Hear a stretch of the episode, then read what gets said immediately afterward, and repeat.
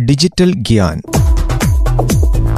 സ്മാർട്ടിന്റെ സാമ്പത്തിക സഹകരണത്തോടെ റേഡിയോ മാറ്റുലി തയ്യാറാക്കി അവതരിപ്പിക്കുന്ന വിവര സാങ്കേതിക വിദ്യാഭ്യാസ പരിപാടി. നിർവഹണം പ്രജിഷ രാജേഷ്.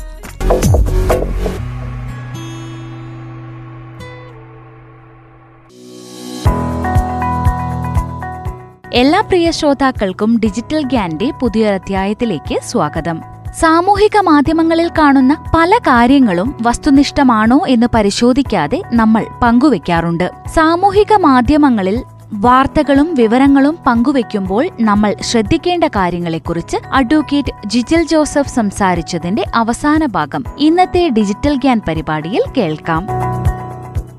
കിട്ടുന്നതെല്ലാം ഇതൊരു സുഖത്തിന് വേണ്ടി ബാക്കിയുള്ളവർക്ക് കൊടുക്കുക എന്നുള്ളൊരു ട്രെൻഡിൽ നിന്ന് മാറിയിട്ട് കുറച്ചുകൂടിയൊക്കെ ആവേശത്തെ ഒന്ന് കുറച്ച് സമഗ്രമായിട്ട് വിഷയത്തെ ഒന്ന് പഠിച്ച് കുറച്ചുകൂടി പക്വമായ നിലപാടുകൾ ഈ കാര്യത്തിൽ എടുക്കാനുള്ള സമീപനങ്ങൾ ഉണ്ടാകണം. അടുത്ത ഒരു കാറ്റഗറി ഭീതി പരത്തുന്ന മെസ്സേജുകളാണ്. ഈ കഴിഞ്ഞ പ്രളയകാലത്ത് ഇപ്പോൾ നിങ്ങളോട് സംസാരിച്ചു കൊണ്ടിരിക്കുന്ന ഞാൻ പോലും ഇത്തരത്തിലുള്ള ചില ഭീതികളിൽ പെട്ടുപോവുകയുണ്ടായി. മുല്ലപ്പെരിയാർ ഡാം ഇപ്പോൾ പൊട്ടും. കേരളത്തിലെ ഏഴോളം എട്ടോളം ജില്ലകൾ മുഴുവൻ വെള്ളത്തിനുള്ളിലാകും. പടിപടിയായി വെള്ളം കയറി വീടിന്റെ നടവാതിൽക്കൽ എത്തി നിൽക്കുമ്പോൾ ഇതാ ഇന്ന് രാത്രി ഒരു ഭൂകമ്പം കൂടി ഉണ്ടാകാൻ പോകുന്നു എന്ന് ഫേസ്ബുക്കിൽ പലരായിട്ട് ഇങ്ങനെ കുറിച്ച കുറിപ്പുകൾ. അതിന് അനുബന്ധമായിട്ട് അവിടെ നിന്ന് ഇവിടെ നിന്നൊക്കെ എടുത്തിട്ട കുറെ സംഗതികൾ. ഒരുപക്ഷെ ഒരു വലിയ മരണഭയം മുമ്പിലുള്ളപ്പോഴാണ് അതിന്റെ മുകളിലേക്ക് വീണ്ടും വീണ്ടും ഭീതി ഉണ്ടാക്കുന്ന സംഗതികൾ വന്നു കയറുന്നത് സത്യത്തിൽ അന്നു മുതലാണ് ഈ ഭീതി ഉണ്ടാക്കുന്ന മെസ്സേജുകളെ കുറിച്ചൊന്ന് പഠിക്കണം എന്ന് ആഗ്രഹം തോന്നിയത്. ഈ കൊറോണ കാലത്തും ഇതുപോലെ ധാരാളം ഭീതി ഉണ്ടാക്കുന്ന മെസ്സേജുകൾ ഉണ്ടാവാറുണ്ട്. ഇതിന്റെ വ്യാപനത്തെക്കുറിച്ചൊക്കെ ചില നാലോ അഞ്ചോ ദിവസം കൊണ്ട് ലക്ഷക്കണക്കിന് ആളുകൾ മരിക്കും. ഇത്ര ലക്ഷം ആളുകൾ മരിക്കും. നമുക്ക് തടയാൻ കഴിയില്ല. ഇങ്ങനെയുള്ള ഭീതിജനകമായ മെസ്സേജുകൾ ധാരാളം പ്രചരിച്ചു കാണുന്നുണ്ട്. ചില പ്രതിസന്ധികൾ നമ്മുടെ മുൻപിൽ വസ്തുതാപരമായി തന്നെ ഉണ്ടെങ്കിലും ആധികാരികമായി തന്നെ ഉണ്ടെങ്കിലും ഗൗരവബുദ്ധിയോടെ എടുക്കേണ്ടതുണ്ടെങ്കിൽ കൂടിയും പ്രതിരോധിക്കാൻ നമ്മുടെ മുൻപിൽ മാർഗങ്ങൾ ഉണ്ടായിരിക്കെ ഇത് ഒരു പിടുത്തം വിട്ട സ്റ്റേജിലാണ് ഉള്ളത് എന്നൊക്കെ പ്രചരിപ്പിച്ചതുകൊണ്ട് പ്രചരിപ്പിച്ചുകൊണ്ട് അവിടുന്ന് ഇവിടുന്ന് കിട്ടുന്ന ഡാറ്റകൾ എടുത്തിട്ട് പെറുക്കിക്കൂട്ടി സ്വന്തമായിട്ടുള്ള ചില തിയറികൾ ഉണ്ടാക്കി ആളുകളുടെ മുമ്പിൽ അവതരിപ്പിക്കുന്ന ആളുകളുണ്ട്. ഒപ്പം തന്നെ ഇതിനെക്കുറിച്ച് അശാസ്ത്രീയത പറഞ്ഞുകൊണ്ട് ഭീതി ഉണ്ടാക്കുന്ന കാര്യങ്ങളുമുണ്ട്. ഇവിടെയൊക്കെയുള്ള കുഴപ്പം നമ്മൾ ഈ പ്രചരിപ്പിക്കുന്ന കാര്യങ്ങളൊക്കെ മറ്റു പലർക്കും തെറ്റിദ്ധാരണ ഉണ്ടാക്കുമെന്നുള്ളതാണ്. തെറ്റിദ്ധാരണ മാത്രമല്ല മഹാമാരിയുടെ കാലം അല്ലെങ്കിൽ ഇത്തരത്തിലുള്ള ദുരന്തങ്ങളുടെ കാലം പല ആളുകളും പല മാനസികാവസ്ഥയിൽ ജീവിക്കുന്നവരാണ്. ഉദാഹരണത്തിന് നമ്മളെ സംബന്ധിച്ചിടത്തോളം ഇപ്പം ഈ ദിവസങ്ങളിൽ ലോക്ക്ഡൌൺ പ്രഖ്യാപിക്കുമ്പോൾ എന്താണ് ലോക്ക്ഡൌൺ എന്നറിയാത്ത ആളുകളുടെ മുൻപിലേക്ക് സംസ്ഥാനം പൂർണമായിട്ടും അടയുകയാണ്? നാളെ മുതൽ നിങ്ങൾക്ക് ഒരു സംഗതികളും ലഭ്യമാകില്ല എന്ന തരത്തിലുള്ള മെസ്സേജുകൾ പ്രചരിച്ചാൽ അന്നന്നത്തെ ആഹാരത്തിന് വേണ്ടി എന്നിക്കുന്ന ആളുകളെ സംബന്ധിച്ചിടത്തോളം അവർ വീട്ടിൽ ഒരു കാര്യങ്ങളും സ്റ്റോക്ക് ചെയ്ത് വെച്ചിട്ടില്ല എങ്കിൽ അത്തരത്തിലുള്ള ഭീതിയിലേക്ക് അവർ മാറും. ലോക്ക്ഡൌൺ എന്ന് പറയുന്നത് അത് ഏതൊക്കെ മേഖലയിലാണ് എന്തൊക്കെ അവശ്യ സർവീസുകൾ എന്തൊക്കെയാണ് എന്തിനൊക്കെയാണ് തടയിടുന്നത് എന്നുള്ളതിനെ കുറിച്ച് കൃത്യമായിട്ട് സർക്കാരിന് മാർഗനിർദ്ദേശങ്ങളുണ്ട്. അത് സർക്കാർ തരുന്ന മാർഗനിർദ്ദേശങ്ങളെ ഫോളോ ചെയ്യാതെ ഓരോരുത്തരും അവരവരുടെ യുക്തിയിൽ തോന്നുന്ന കാര്യങ്ങൾ എഴുതി വെക്കുന്നതിനെ ഫോളോ ചെയ്യാൻ നിന്ന് കഴിഞ്ഞാൽ അനാവശ്യമായ ഭീതി ആളുകളുടെ ഇടയിൽ ഉണ്ടാകും. ആ ഭീതി ആളുകളിൽ സൃഷ്ടിക്കപ്പെടുന്ന മാനസിക പ്രശ്നങ്ങളാണ്. നാളെ ഭക്ഷണ സാധനങ്ങൾ കിട്ടാതെ വരുമോ? പട്ടിണി കിടക്കേണ്ടി വരുമോ? ദാരിദ്ര്യത്തിലേക്ക് പോകേണ്ടി വരുമോ? ഇങ്ങനെയുള്ള ചിന്തകൾ ഉണ്ടാകുമ്പോഴാണ് ആളുകൾ വേറെ എന്തെങ്കിലുമൊക്കെ മാർഗങ്ങളിലേക്ക് ഇതിനെ പരിഹരിക്കാൻ വേണ്ടി ഇറങ്ങും. അപ്പോൾ ചിലപ്പോൾ നമ്മൾ പ്രഖ്യാപിക്കുന്ന ലോക്ക്ഡൌൺ വലിയ ആൾക്കൂട്ടങ്ങളിലേക്ക് നേർ വിപരീത ഫലമുണ്ടാക്കി മാറും. ഇങ്ങനെയുള്ള പല ഇതിന്റെ പുറത്തുണ്ട്. അതുകൊണ്ട് നമുക്ക് വ്യക്തമായി ഉറപ്പില്ലാത്ത ഒരു കാര്യത്തെക്കുറിച്ചും ആളുകളെ ബോധവൽക്കരിക്കാൻ ശ്രമിക്കാതിരിക്കുന്നതാണ് സാധാരണ ജനങ്ങൾക്ക് നല്ലത്. അതിനും സർക്കാർ സംവിധാനങ്ങളുണ്ട്. ഈ ദിവസങ്ങളിൽ സൈബർ പോലീസ് കേസെടുത്തിട്ടുള്ള കേസുകളിൽ രജിസ്റ്റർ ചെയ്യപ്പെട്ടിരിക്കുന്ന കേസുകളിൽ ഒന്നാണ് കണ്ണൂർ ജില്ലയിൽ വൈറസിനെ പ്രതിരോധിക്കാൻ വേണ്ടിയിട്ട് ഹെലികോപ്റ്റർ മാർഗം മരുന്ന് തളിക്കുമെന്നുള്ളൊരു വാർത്ത. ഇന്നലെ അതിനെതിരെ അത്തരത്തിലൊരു പോസ്റ്റ് വ്യാജ വാർത്ത ഉണ്ടാക്കിയ ആൾക്കെതിരെ പോലീസ് കേസെടുത്തിട്ടുണ്ട്. ചില സ്ഥലങ്ങളിലൊക്കെ ആളുകൾ രോഗബാധിതരായി എന്ന് കാണിച്ചുകൊണ്ട് ചില ആളുകളുടെ പേരുകളും അവരെക്കുറിച്ചുള്ള ഡീറ്റെയിൽസും ഉപയോഗിച്ചുകൊണ്ട് വാർത്തകൾ ഉണ്ടാക്കുന്നവരുണ്ട്. തങ്ങളുടെ പ്രദേശത്ത് രോഗബാധിത ഉണ്ടായിക്കഴിഞ്ഞാൽ സ്വാഭാവികമായിട്ടും അത് തങ്ങളിലേക്ക് എത്രയും പെട്ടെന്ന് എത്തിച്ചേരും സ്പ്രെഡാകുമെന്നൊരു പേടിയുടെ പുറത്ത് ആളുകൾ വിഭ്രാന്തിയിലേക്ക് പോകും. സർക്കാർ ഒരിക്കലും ഔദ്യോഗികമായി പുറത്തുവിടാത്ത കാര്യങ്ങളെപ്പോലും പലപ്പോഴും ആളുകൾ ചില റൂമറുകളായിട്ട് അടിച്ചിറക്കാറുണ്ട്. വയനാട് ജില്ലയിലൊക്കെ ഈ ദിവസങ്ങളിൽ എടുത്ത കേസുകൾ അങ്ങനെ രോഗബാധിതരായി എന്ന രീതിയിൽ പല ആളുകളെക്കുറിച്ചും പുറത്തുവിട്ട വാർത്തകളാണ്. അപ്പോൾ വളരെ ഈ സമൂഹ മാധ്യമത്തിന്റെ ഈ കാലഘട്ടത്തിലെ ഉപയോഗത്തിൽ വളരെയേറെ ശ്രദ്ധിക്കേണ്ട ഒരു സംഗതിയാണ്.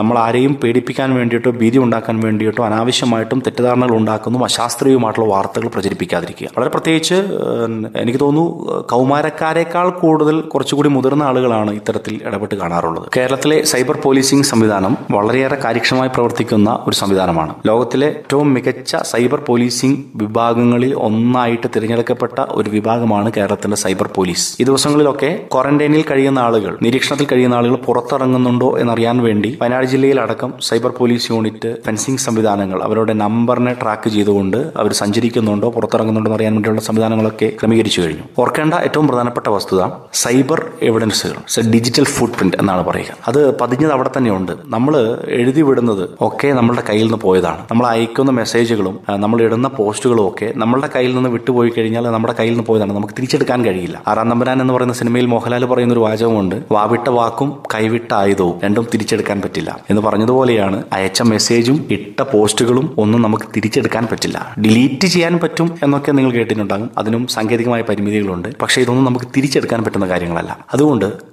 ഈ കൊറോണ കാലഘട്ടത്തിൽ നമ്മൾ എടുക്കേണ്ട ചില സമൂഹ മാധ്യമ പക്വതകളുണ്ട്. ചില പ്രിക്കോഷൻസ് ഉണ്ട്. നമ്മൾ എടുക്കേണ്ട ചില ജാഗ്രതകളുണ്ട്. അനാവശ്യമായ ഭീതി ഉണ്ടാക്കുന്ന ഒന്നും പ്രചരിപ്പിക്കാതിരിക്കുക. നമുക്ക് വാസ്തവമാണ് എന്ന് ബോധ്യപ്പെടാത്ത ഒരു കാര്യങ്ങളും മറ്റൊരാളിലേക്ക് അയക്കാതിരിക്കുക. വ്യഗ്രതപ്പെട്ട വിഷയങ്ങളെ ബാക്കിയുള്ളവരെ അറിയിക്കണമെന്നുള്ള അടിസ്ഥാനമില്ലാത്ത ജാഗ്രത കാണിക്കാതിരിക്കുക. ഭീതി ഉണ്ടാക്കുന്ന പേടിപ്പിക്കുന്ന ഒന്നും തന്നെ ആളുകളിലേക്ക് പടർത്താതിരിക്കുക. ശാസ്ത്രീയമാണോ അല്ലയോ എന്നുള്ളൊരു പുനർവിചിന്തനം നടത്തിയ ശേഷം മാത്രം അത്തരത്തിലുള്ള പഠനങ്ങൾ നടത്തിയ ശേഷം മാത്രം നമുക്ക് കിട്ടുന്ന അറിവുകൾ ഷെയർ ചെയ്യുക. ഓർക്കുക ഇതിന്റെ പിന്നിൽ പലപ്പോഴും ആളുകൾക്ക് കൗതുകങ്ങളുണ്ട്. വെറുതെ വായിൽ തോന്നുന്ന കാര്യങ്ങൾ എഴുതിവിടാൻ ചിന്തിക്കുന്ന ആളുകളുണ്ട്. സമൂഹത്തിൽ ജീവിക്കുന്ന ഓരോ വ്യക്തികളും ഓരോ തരത്തിലുള്ള സ്വഭാവങ്ങളുള്ളവരാണ്. ഇത്തരത്തിൽ സ്വഭാവ വൈകൃതങ്ങളുള്ള ആളുകളൊക്കെ പ്രചരിപ്പിക്കുന്ന കാര്യങ്ങൾ ഏറ്റെടുക്കാൻ നമുക്ക് യാതൊരു ഉത്തരവാദിത്വമില്ല പക്ഷേ നിർഭാഗ്യവശാൽ അത്തരത്തിലുള്ള ട്രെൻഡിലേക്ക് കാര്യങ്ങൾ പോകുന്നുണ്ട് എന്നുള്ളത് വലിയ പ്രശ്നമാണ്. രണ്ട് തരത്തിലുള്ള ആളുകളാണ് പലപ്പോഴും ഈ സൈബർ കുറ്റകൃത്യങ്ങളിൽ ഇത്തരത്തിലുള്ള പ്രത്യേകിച്ച് ഈ ദുരന്തകാലങ്ങളിലൊക്കെയുള്ള സൈബർ കുറ്റകൃത്യങ്ങളിൽ ഇരകളായി പോകുന്നത്. ഒന്ന് ഇതൊരു ഇതൊരു ക്രൈമാണ് എന്നറിയാം. ഇതൊരു കുറ്റമാണ് എന്നറിയാതെ ചുമ്മാ ഒരു രസത്തിന് എന്തെങ്കിലുമൊക്കെ വാർത്തകൾ നിർമ്മിക്കുക അത് പ്രചരിപ്പിക്കുക. ഒരു കൂട്ടർ. രണ്ടാമത്തെ കൂട്ടർ ആ വാർത്തകളെ കണ്ണുമടച്ച് വിശ്വസിച്ച് അത് മറ്റുള്ളവരിലേക്ക് കൊടുക്കുന്നവർ. ഓർക്കേണ്ട ഏറ്റവും പ്രധാനപ്പെട്ട വസ്തുത ഈ വാർത്ത നിർമ്മിച്ച് ആദ്യമായിട്ട് പോസ്റ്റ് ചെയ്യുന്ന ആൾക്ക് മാത്രമല്ല അതിനകത്ത് ഉത്തരവാദിത്തം ആ വാർത്തയെ മറ്റുള്ളവരിലേക്ക് പ്രചരിപ്പിക്കുന്ന അത് ഷെയർ ചെയ്യുന്ന ആളുകൾക്കും ഈ വാർത്തയുടെ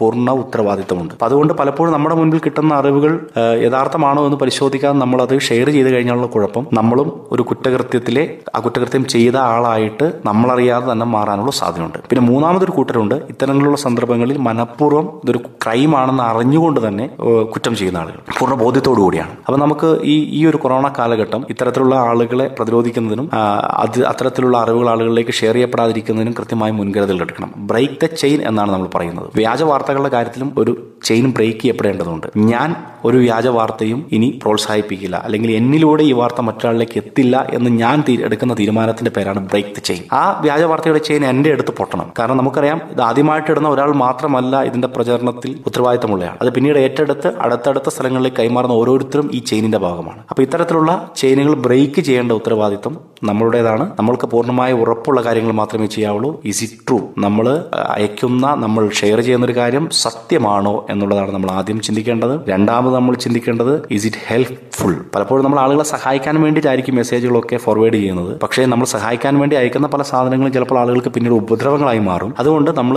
സഹായം എന്നുള്ള ചിന്ത ഉണ്ടെങ്കിൽ പോലും അത് ആത്യന്തികമായിട്ട് സഹായമാണോ എന്നൊരു പഠനം അതിന്റെ പുറകിൽ ഉണ്ടാവണം. മൂന്നാമത്തത് is it inspiring or interesting നമുക്ക് ഒരു കൊറോണ കാലത്ത് വളരെ പ്രധാനപ്പെട്ട ഒരു കാര്യമാണത്. ഇറ്റലിയിൽ നിന്നുള്ള അനുഭവങ്ങളൊക്കെ പലപ്പോഴും ഇവിടെയുള്ള ആളുകൾക്ക് ഇൻസ്പിറേഷൻ നൽകാനും അല്ലെങ്കിൽ ബോധവൽക്കരണം നൽകാനും ഒക്കെ ഉപയോഗിക്കപ്പെടുന്നുണ്ട്. അപ്പം പലപ്പോഴും ഇത്തരത്തിലുള്ള പല ആളുകൾ ലൈവിലൊക്കെ വന്ന് സംസാരിക്കുന്ന കാര്യങ്ങളൊക്കെ അവിടുത്തെ നേർചിത്രങ്ങളാണ് രേഖപ്പെടുത്തുന്നത്. അതൊക്കെ പലപ്പോഴും സത്യസന്ധമാകുന്ന കാര്യങ്ങളാണ്. എന്നാൽ പലപ്പോഴും ചില ഡോക്ടർമാരുടെ പേരൊക്കെ ഉപയോഗിച്ചുകൊണ്ടും അവരുടെ വോയിസ് ഉപയോഗിച്ചുകൊണ്ടും നമ്പർ ഉപയോഗിച്ചുകൊണ്ടും ഇതിപ്പോൾ ഈ ദിവസങ്ങളിൽ തന്നെ ഇന്ന് ഈ സംസാരിക്കുന്ന ദിവസം പോലും ഒരു ഡോക്ടറുടെ വാട്സപ്പ് നമ്പർ വ്യാജമായിട്ട് പ്രചരിക്കുന്നുണ്ട് എന്താവശ്യമുണ്ടെങ്കിലും എന്നെ വിളിച്ചാൽ മതി എന്ന് പറഞ്ഞുകൊണ്ട് ഒരു ഡോക്ടറുടെ ശബ്ദം. യഥാർത്ഥത്തിൽ അത് പഠിച്ചു വരുമ്പോൾ ഇത് ഡോക്ടറാണോ? ഇതൊക്കെ നമ്മൾ പഠിക്കേണ്ടിയിരിക്കും അപ്പോൾ നമ്മുടെ കയ്യിലേക്ക് കിട്ടുന്ന എല്ലാം വസ്തുതയായിരിക്കണം എന്നില്ല. നമുക്ക് അറിവ് തരുന്ന എല്ലാം വസ്തുതയായിരിക്കണം നിർബന്ധമൊന്നുമില്ല. അതുകൊണ്ട് അതിലെ ഇൻസ്പിരേഷൻ എന്നുള്ള ഘടകം അവിടെ ഉണ്ടെങ്കിൽ പോലും അല്ലെങ്കിൽ നമ്മളെ ഏതെങ്കിലും തരത്തിൽ ധൈര്യപ്പെടുന്ന ഒരു ഘടകം അതിലുണ്ടെങ്കിൽ പോലും അത് വ്യാജമാണോ എന്നൊന്ന് കണ്ടുപിടിക്കാനുള്ള ശ്രമം കൂടി നമ്മുടെ ഭാഗത്തുനിന്നുണ്ടാണ് ആ, നാലാമത്തെ സംഗതി ഇസ് ഇറ്റ് നെസസറി അത്യാവശ്യമുള്ള കാര്യമാണോ? പലപ്പോഴും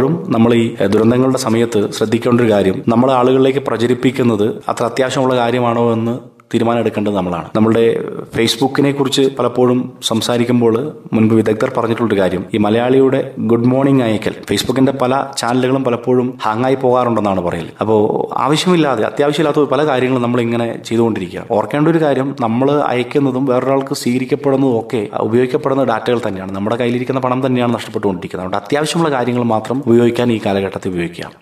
അഞ്ചാമത്തെ കാര്യം വിസിറ്റ് കൈൻഡ് നമുക്ക് പലപ്പോഴും ആളുകളെ കുറിച്ചുള്ള പല അറിവുകളും കിട്ടുമ്പോൾ ആ, ശരി തെറ്റുകൾ അന്വേഷിക്കാതെ ചാടി പുറപ്പെട്ട് അവരെ വിമർശനത്തിന് പാത്രങ്ങളാക്കാറുണ്ട് അവരെക്കുറിച്ച് ചർച്ചകൾ നടത്താറുണ്ട്. അനാവശ്യ ചർച്ചകളിൽ നമുക്ക് മാറി നിൽക്കാം. ഒരാളെയും വ്യക്തിപരമായിട്ട് ഉപദ്രവിക്കാനുള്ള അവസരമല്ല നമുക്ക് ഈ കൊറോണ കാലം. ആരെയും അത്തരത്തിൽ ഉപദ്രവിക്കാൻ നമുക്ക് ആഗ്രഹമില്ല. നമ്മൾ അത്തരത്തിലുള്ള അജണ്ടകൾ നമുക്കില്ല. നമ്മളെ സംബന്ധിച്ചിടത്തോളം ജനങ്ങളുടെ സുരക്ഷയാണ് വളരെ പ്രധാനപ്പെട്ടത്. പ്രതിരോധമാണ് വളരെ പ്രധാനപ്പെട്ടത്. ആ പ്രതിരോധ മാർഗങ്ങളിലേക്ക് സർക്കാർ തരുന്ന നിർദ്ദേശങ്ങളെ പൂർണമായിട്ടും ശിരസാവഹിച്ചുകൊണ്ട് അത്തരത്തിൽ സഹകരിക്കുക എന്നുള്ളതാണ് വളരെ പ്രധാനപ്പെട്ട സംഗതി. അത് നമുക്ക് കിട്ടാൻ ഇഷ്ടംപോലെ മാർഗങ്ങളുണ്ട്. ഓരോ ദിവസത്തെയും പത്രസമ്മേളനങ്ങളുണ്ട്. മുഖ്യമന്ത്രിയാണെങ്കിലും ആരോഗ്യമന്ത്രിയാണെങ്കിലും സർക്കാർ സംവിധാനങ്ങളാണെങ്കിലും വളരെ വ്യക്തമായിട്ട് അത് വിശദീകരിക്കുന്നുണ്ട്. നമ്മുടെ മാധ്യമങ്ങൾ വളരെ ഭംഗിയായിട്ട് ആ കാര്യങ്ങൾ അവതരിപ്പിക്കുന്നുണ്ട്. ആ മാധ്യമങ്ങളിൽ കൂടെയുള്ള വാർത്തകളൊക്കെ തന്നെ സോഷ്യൽ മീഡിയയിലൂടെ വരുന്നുണ്ട്. അപ്പോൾ നമുക്ക് അത്യാവശ്യം അറിവുകൾ കിട്ടാനുള്ള സോഴ്സുകളൊക്കെ ഇപ്പോൾ നമ്മുടെ മുൻപിലുണ്ട്. അപ്പൊ അതുകൊണ്ട് അനാവശ്യമായി എഴുതി ആളുകളെ ബോധവൽക്കരിക്കുന്ന വാളെടുക്കുന്നതിനൊക്കെ വെളിച്ചപ്പാടാകുന്ന ഒരു സാഹചര്യം നിലവിൽ സൃഷ്ടിക്കാതിരിക്കുന്നതാണ് ഈ കൊറോണ കാലത്ത് സമൂഹ മാധ്യമ ഉപയോഗത്തിൽ നമുക്ക് എടുക്കാൻ പറ്റുന്ന ഏറ്റവും നല്ല മുൻകരുതൽ.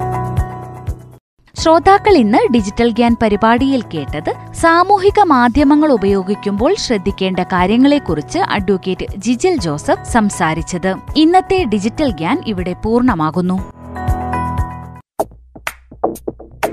ഡിജിറ്റൽ ഗ്യാൻ സ്മാർട്ടിന്റെ സാമ്പത്തിക സഹകരണത്തോടെ റേഡിയോ മാറ്റുലി തയ്യാറാക്കി അവതരിപ്പിക്കുന്ന വിവര സാങ്കേതിക വിദ്യാഭ്യാസ പരിപാടി. നിർവഹണം പ്രജിഷ രാജേഷ്.